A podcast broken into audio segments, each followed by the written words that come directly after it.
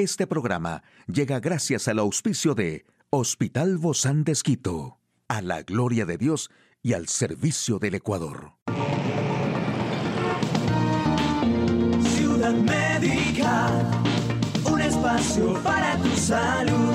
Hola, ¿qué tal? Qué gusto poder acompañarte. Yo soy Ofelia Díaz de Simbaña en este mundo tan apasionante de la salud. ¿Te has dado cuenta que pocos alimentos son tan versátiles a la hora de cocinar como la zanahoria? La podemos hacer al vapor, hervida, cruda, cocida o simplemente fresca, en smoothie, zumo o puré.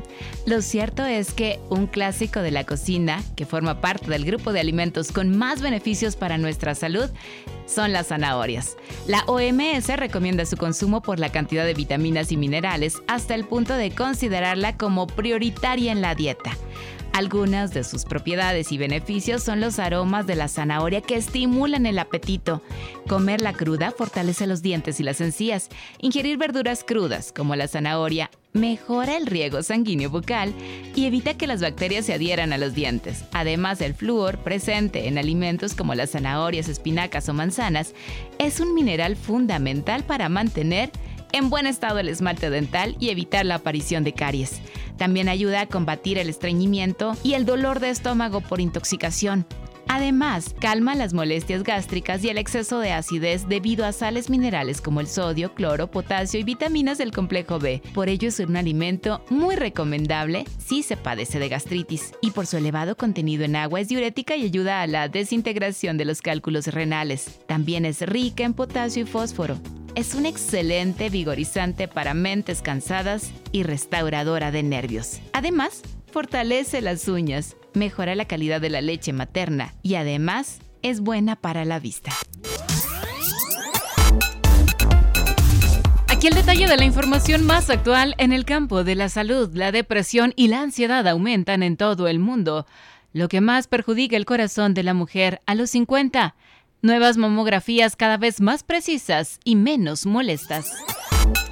Según el Informe Mundial de Salud Mental de la OMS de junio del 2022, la depresión y la ansiedad aumentaron un 25% en el primer año de la pandemia.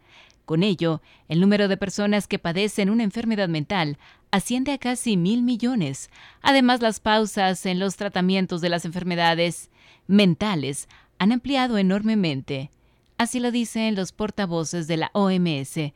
Muchos países tienen enfoques muy anticuados para los servicios de salud mental. Estamos trabajando en favor de modernizarlos. Así lo dice la asesora técnica del Departamento de Salud Mental de la OMS. Desde que comenzó la iniciativa en enero del 2020, 5 millones de personas más cuentan con apoyo psicosocial y manejo a acceso a salud mental, según la OMS. La inestabilidad mental en la que se encuentran las personas es muy difícil de tratar. Se necesita tiempo para que la gente se abra y hable y también para crear redes de apoyo. Y llevar una vida muy sedentaria y pasar la mayor parte del día sentada es aún peor que el tabaco para el corazón de una mujer de más de 50 años. Hacer más ejercicio, no fumar y comer verduras tres veces a la semana es un escudo protector de la salud cardiovascular en la menopausia. También, en esta etapa aumenta el riesgo cardiovascular en las mujeres porque al cesar la actividad de los ovarios, cae en picado la producción de estrógenos. Sin embargo, los hábitos de vida son claves para aumentar o reducir ese riesgo.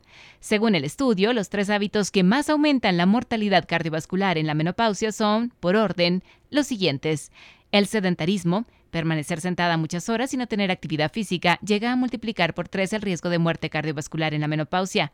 Fumar es el segundo factor que más incrementa el riesgo de muerte cardiovascular. Comer poca verdura. Consumir verduras menos de una vez a la semana incrementa un 75.8% el riesgo de muerte cardiovascular respecto a consumirlas más de tres veces a la semana.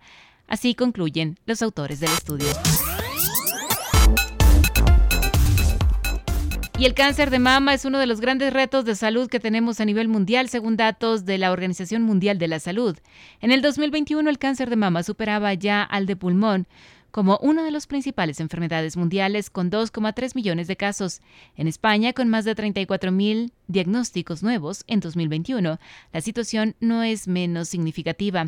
El de mama es el tumor más prevalente en las mujeres, por delante del cáncer colorectal, el del útero o el de ovario. Supone el 30% del total de casos de cáncer que se detectan entre el sexo femenino.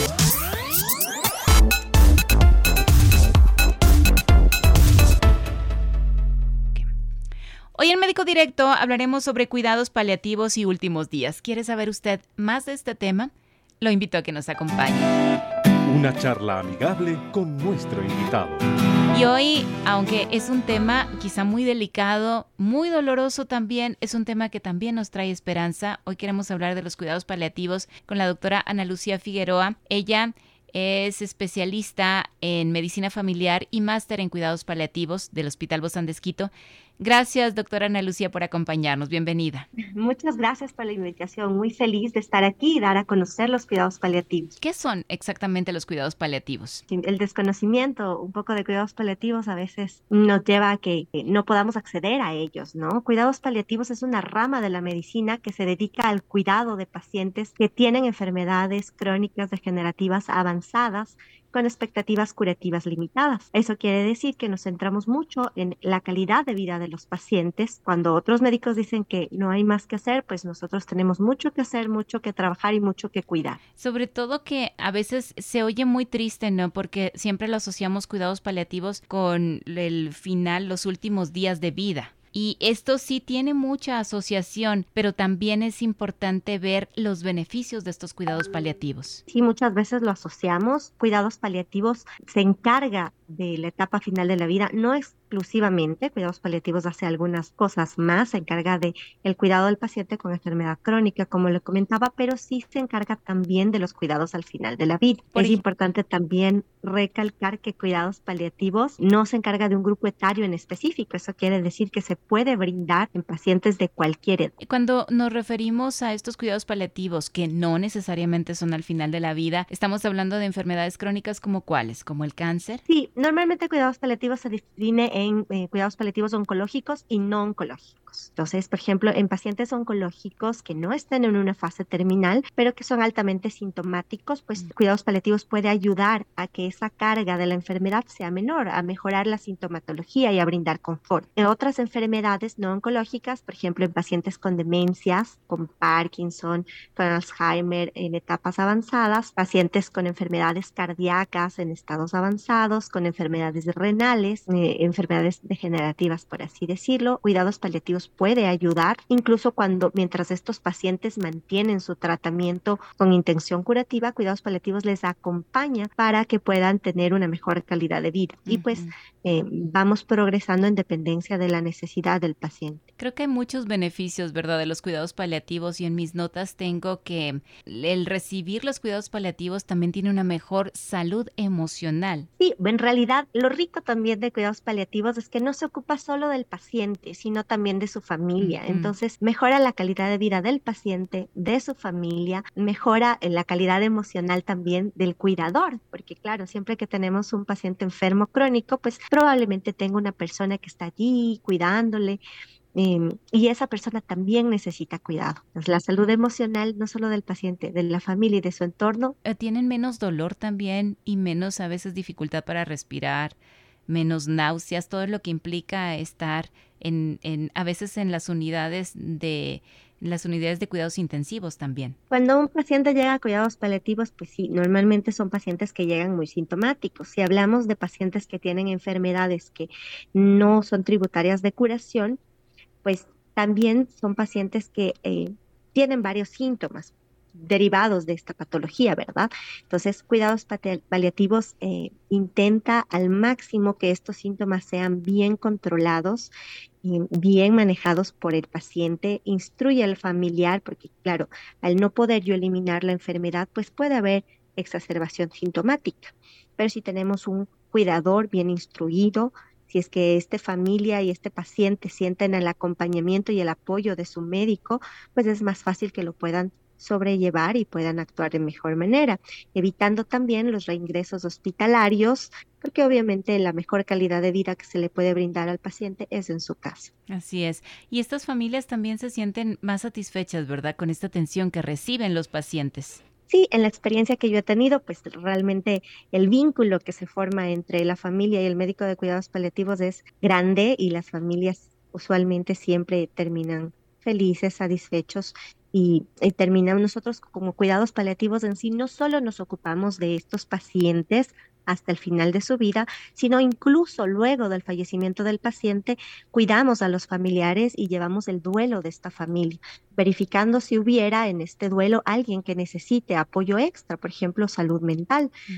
Cabe recalcar que cuidados paliativos no es un profesional, es un equipo integral está dado por el médico, por el personal de enfermería, por trabajo social, por eh, el, equipo de salud mental, todo esto en, pro de del apoyo y de la ayuda al paciente y a su familia. Estos médicos con esta especialidad en cuidados paliativos que tratan este tipo de momentos muy sensibles para todas las familias, se quedan entonces no solamente con el paciente, se quedan con la familia. ¿Hasta qué tiempo? ¿Hasta qué tiempo es recomendable? Este acompañamiento? Depende de la familia. Cuando hay una pérdida, el duelo es normal.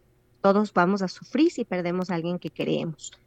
Y, también es bueno darnos ese tiempo de sufrir, pero también hay que ir reconociendo cuando este sufrimiento nos está ganando y cuando necesitamos ya buscar apoyo. Entonces el médico de cuidados paliativos se queda hasta asegurarse de, ok, eh, este paciente, este familiar de mi paciente está necesitando apoyo, yo voy a, hacer que él tenga una valoración por salud mental, ¿cómo lo voy a apoyar? O a decir, está bien, esta familia ha tenido un duelo y lo está superando y siempre dejamos la puerta abierta. ¿Y también estos se hacen en casa, estos cuidados paliativos, o solamente en una unidad de hospital? Los cuidados paliativos se hacen en todos los niveles. ¿A qué me refiero? Que yo tengo pacientes en consulta externa si este paciente ha perdido alguna funcionalidad y está más tiempo encamado, pues lo mejor para ese paciente es que el médico vaya a su casa y entonces tenemos atención domiciliaria y si este paciente eh, ha tenido algún, alguna recaída, algo que no se pueda manejar en el domicilio, pues probablemente necesite ser hospitalizado. Eh, todo esto se puede, puede hacer, ¿no? Entonces, un paciente de cuidados paliativos es un paciente que puede tener varios tipos de atención en varios niveles, por así decirlo. Estos tratamientos me imagino que varían ampliamente, ¿verdad? Y a menudo van a incluir diferentes factores, ¿como cuáles? Claro, obviamente como yo les comentaba, cuidados paliativos maneja varios tipos de enfermedades. Pues a veces sí vamos a necesitar el apoyo de otros especialistas. Por ejemplo, si yo tengo un paciente con una enfermedad pulmonar crónica que está bastante avanzada, y ha tenido una recaída, probablemente me pueda valer del apoyo del neumólogo o de algún otro especialista. Eso también es enriquecedor en cuidados paliativos, que nos encanta trabajar en equipo. Mm. Los cuidados paliativos incluyen el control sintomático y en el caso necesario eh, tratamiento curativo de algunas patologías agudas que pueden superponerse, por ejemplo, alguna infección en algún paciente que ya tiene algo crónico de base. Hay que recordar que cuidados paliativos no excluye tratamientos curativos siempre y cuando sean beneficiosos para mi paciente. También ustedes manejan todo lo que es el apoyo espiritual, el apoyo mental, el apoyo emocional, ¿verdad? Que, que es tan fuerte en esos momentos. Exactamente, eso también es una fortaleza, por así decirlo, del, del, equipo de cuidados paliativos que es integral. No solo se ocupa de la parte física del paciente, como dijimos, lo hace de la parte emocional, pero también de la parte espiritual, que es una parte muy importante. Y dígase, no por espiritualidad la religiosidad, sino por espiritualidad lo que cree el paciente de sí mismo y siempre respetando sus creencias. Mm, qué bueno, realmente creo que es una parte bastante integral todo este trabajo que hacen ustedes eh, como especialistas en cuidados paliativos en todas las edades. Y muchísimas gracias, doctora Ana Lucía Figueroa especialista en medicina familiar y máster en cuidados paliativos del Hospital Bozán de Quito, a usted, amigo y amiga, a seguirnos cuidando, por favor. Hasta la próxima. Un espacio para tu salud. Puedes escuchar de nuevo este programa en hcjb.org. Este programa llegó a usted gracias al gentil auspicio de Hospital Bozán de Quito, a la gloria de Dios y al servicio del Ecuador.